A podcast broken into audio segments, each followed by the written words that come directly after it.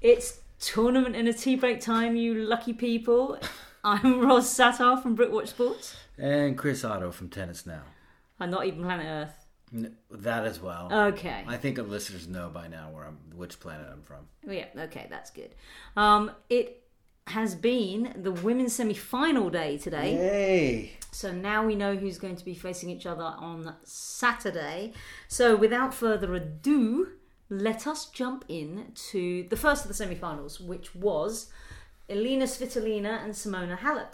Now, Svitolina had like crept in under the radar. She had one foot out the door against Margarita Gasparian. Um, mm. Came back when Gasparian was suffering from cramp and could ha- hardly move. And then after that, she kind of got her act together. Um, kind of zipped through the door. Nobody really paid her any attention. Uh, and then, I mean, she put a lot of effort into making the quarterfinal with Mukova as physical as she could because of that epic um, tiebreak uh, with Pliskova.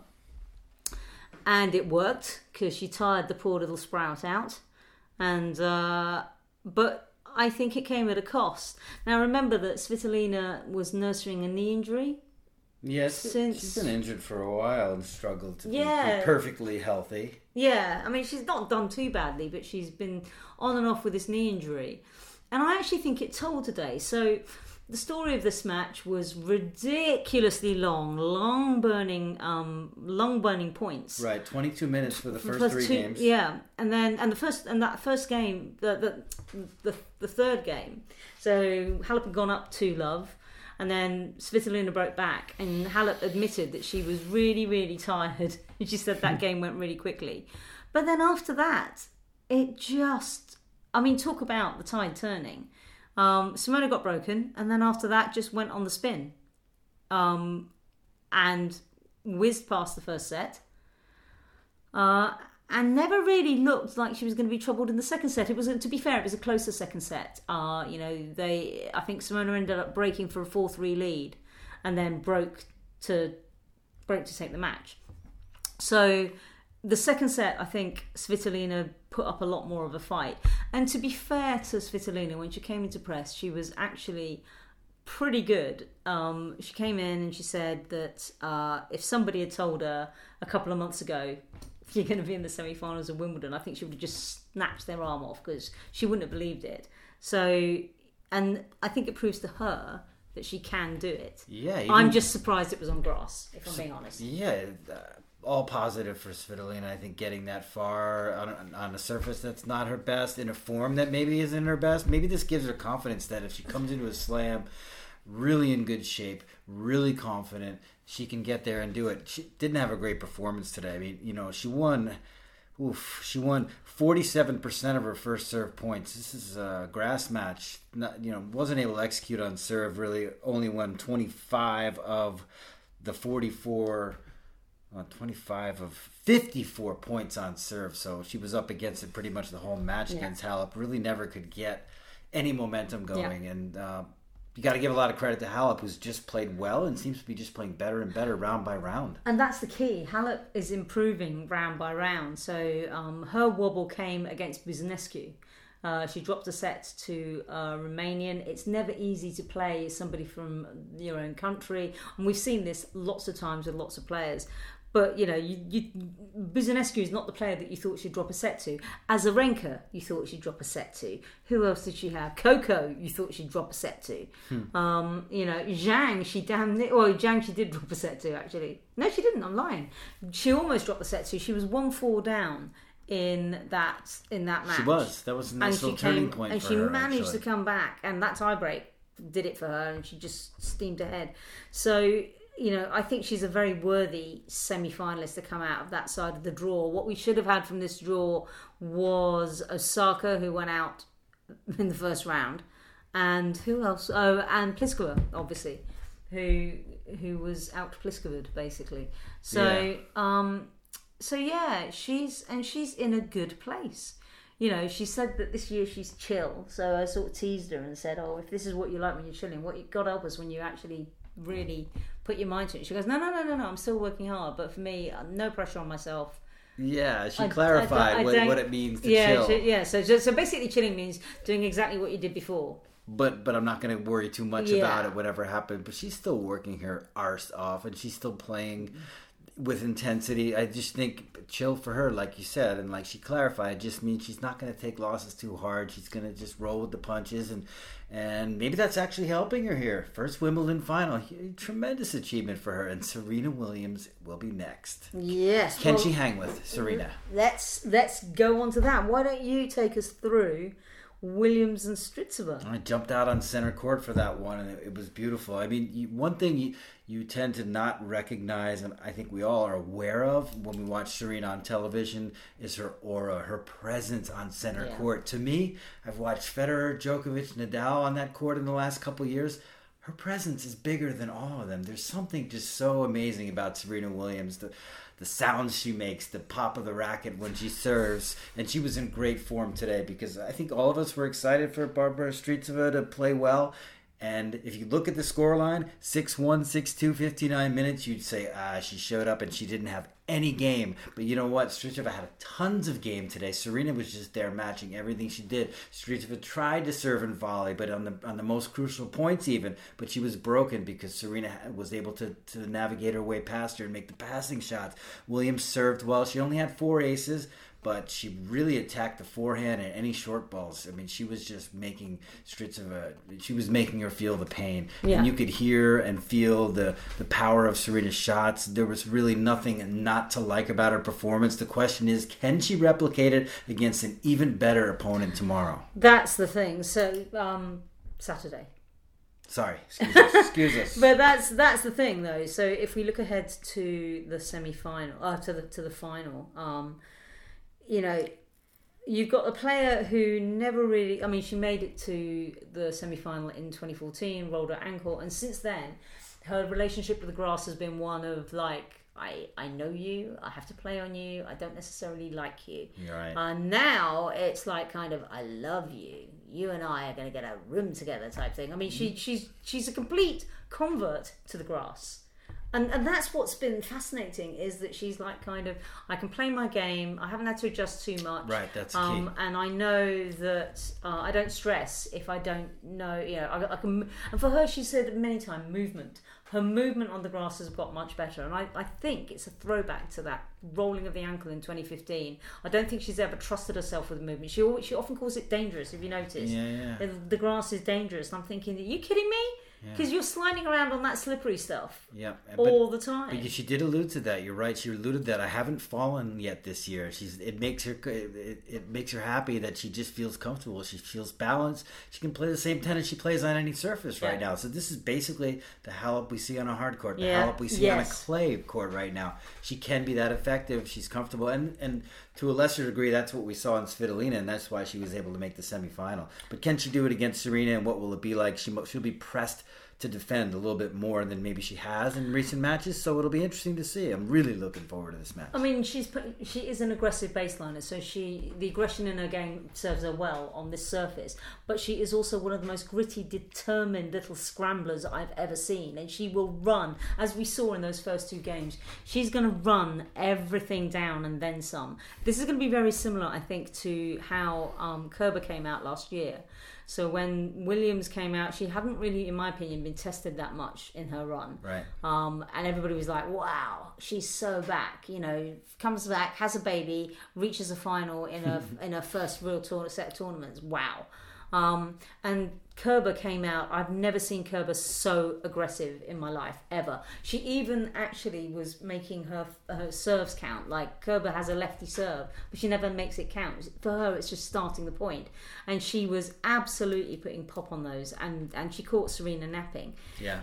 Ker, uh, Halep has to do the same thing. She does. She, she has to be super aggressive, but she also has to be able to drop back to that amazing defense that she has. Mm-hmm. Um, yeah, she, she's going to have to defend it. The way that Serena Williams was returning against Strycova today, if that's any indication of what we might see in the final, Simona's going to be on the back foot a bit. Yeah. She's going to not be able to dictate, you know, all, all the rallies, even when serving and even off of first serve. So it's going to be challenging yeah. if Serena can play that well, but I'm not entirely convinced that Serena can, can play that well again. Back to back. She just... it's, it just hasn't been as consistent in the last year or two. So I'm curious to find out if she can do it. She did. She definitely moved well today and looked fit. Yeah, I mean, we spoke to Patrick, um, as we alluded to yesterday, and he was saying, you know, for the first time, she's fit. She's fit, she's healthy, it's made her lighter. And I don't think he meant by, in terms of weight, it psychologically, it's made her a lot better. If you're pain-free, you're not likely to be as as kind of ploddy anyway. So, you know, but I, I definitely give Simona a set. I, de- I definitely want this to be a three-setter. I hope if so. Ser- if Serena's going to get twenty-four, she had damn well better earn it. Yeah. um, you know, otherwise you know that Margaret Court will be like, she didn't really earn it. Um, but I think there's not, you would have to be a very hard-hearted person to not want to will Serena over the line with this, because she will equal Margaret Court's record. And to, to absolutely, I mean, there's not one journalist I've spoken to that even thinks that Margaret Court has any claim to that record. We're talking about the open era, not back in the days when nobody went to Australia. That's true, but that number's out there, and we just want to clear the air for all those uh, casual fans but, who might look at the number and say, "Whoa, what about Margaret Court?" Yeah, but do you, do, I mean, what got me was M- Mouratoglou saying, you know, she she wants to overtake it. She doesn't want to just equal it, she wants to overtake it. Mm-hmm. I wonder if she does it here, whether for once she will have the courage to do it in New York. I think, why not? She, she wants to do it. I think I think her daughter is a motivator. I think yeah. she wants to win some slams for Olympia. She hasn't done that yet. So that's no. another thing that's motivating her. So I, I think, you know, if this works in Wimbledon and she continues to get even healthier, why not New York, or why not Australia the next year when she's got a long off season? New York, who knows? I mean, cross your fingers. Yeah, that just, I mean, just you, stay out of trouble in New York. Yeah, New York, maybe not. Then you're right, but maybe Australia. Um, well, the, I don't think I'm too unfair in saying that there's really only one show in town tomorrow. Um, obviously, Novak Djokovic will face Roberto. Oh, I, I keep calling him Roberta when I type. My apologies, um, Roberto Bautista Agut for a place in the final. Um, I can't see. I know that um, R B A has beaten him twice this year, but I can't. We're talking best of five, and we're talking on grass, and we're talking defending champion and world number one. Yeah, whole different ball of wax, right? Novak, you have to think, is going to have the upper hand. Roberto was supposed to be at his bachelor party in Ibiza, and that's been delayed.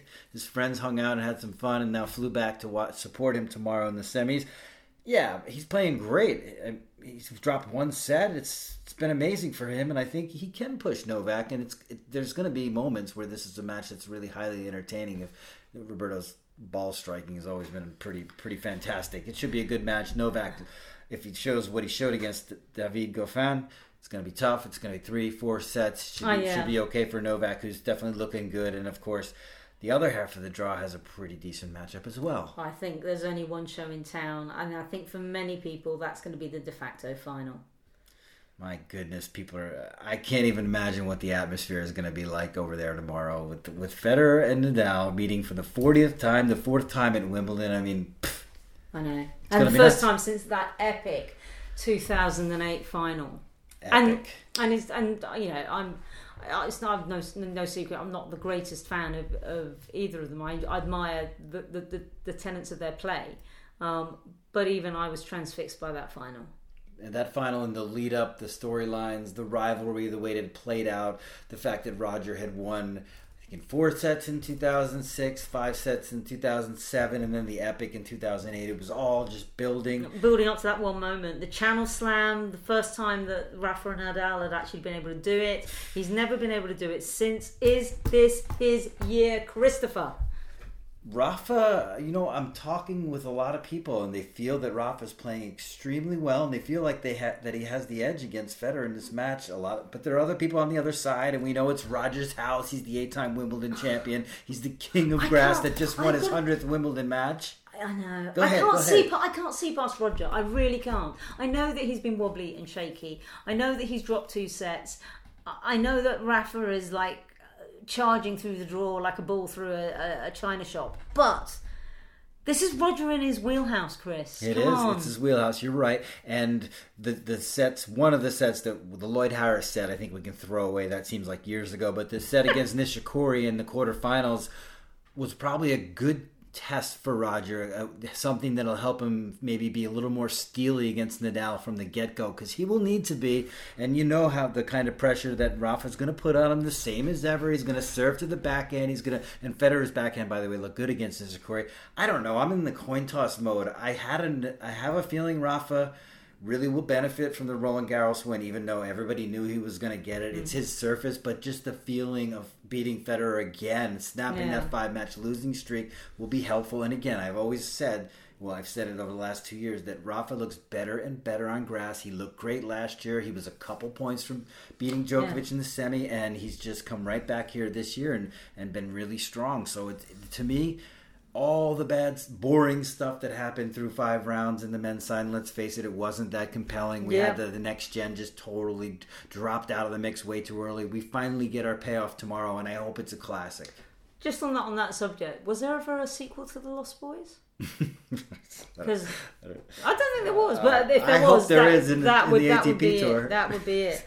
Um, okay, so we are going to be back tomorrow, and we are going to be giddy because we will know who our. Do you final... notice how we got through this whole show and didn't dare make any predictions? So we can never. Nobody can say we were wrong about this. We just gave you what the information, and you guys go ahead and make your own predictions. I did, I did. But we've pretty much made a prediction of the women's final, though, right? Did we? I don't know. Did I we? didn't. Did I? We, we just said we desperately want them both to go deep in five, three and five the, sets. The thing and... is, and it's it's one of those it's one of those finals where you genuinely don't mind who wins. Yep. Because both would be worthy, but you know you kind of want it for Simona because she's really nice, and now she'll be she won't be a one slam wonder, mm-hmm. but then you want twenty-four. Did we pick Serena? I I have. I, I think I I'm tipping wait. her slightly, but I'm really not convinced because I think I think I was fairly in her. Do we? Who do we pick last year? I don't know. It's. It, I anything, think we picked Serena. I don't think either of us. And look what happened Kerber, there. Yeah. sixty-five minutes. She was down and out, just crushed by Kerber. So she was. Um. So I don't know, and, and I think it sounds it sounds like maybe you pick Federer, I pick Nadal, so one of us will be right. Okay, but I'm always right. Okay. Fair enough. So that doesn't. But count. The bottom line is we've got what we wanted here. We've got two mouth-watering matchups. We have, we have, right. and um, and we have a Djokovic and, and Roberto Bautista Agut. Who knows? It might be the best of all three of them. We don't want to overlook these guys. I mean, we have been a bit unfair to R B A. I mean, for all we know, we could end up with an all-Spanish final. But my goodness. But there you go. Join us again on Tournament and Tea Break. But until then, you've been listening to Ros Satar and Chris Otto. Thank you for listening. Bye-bye.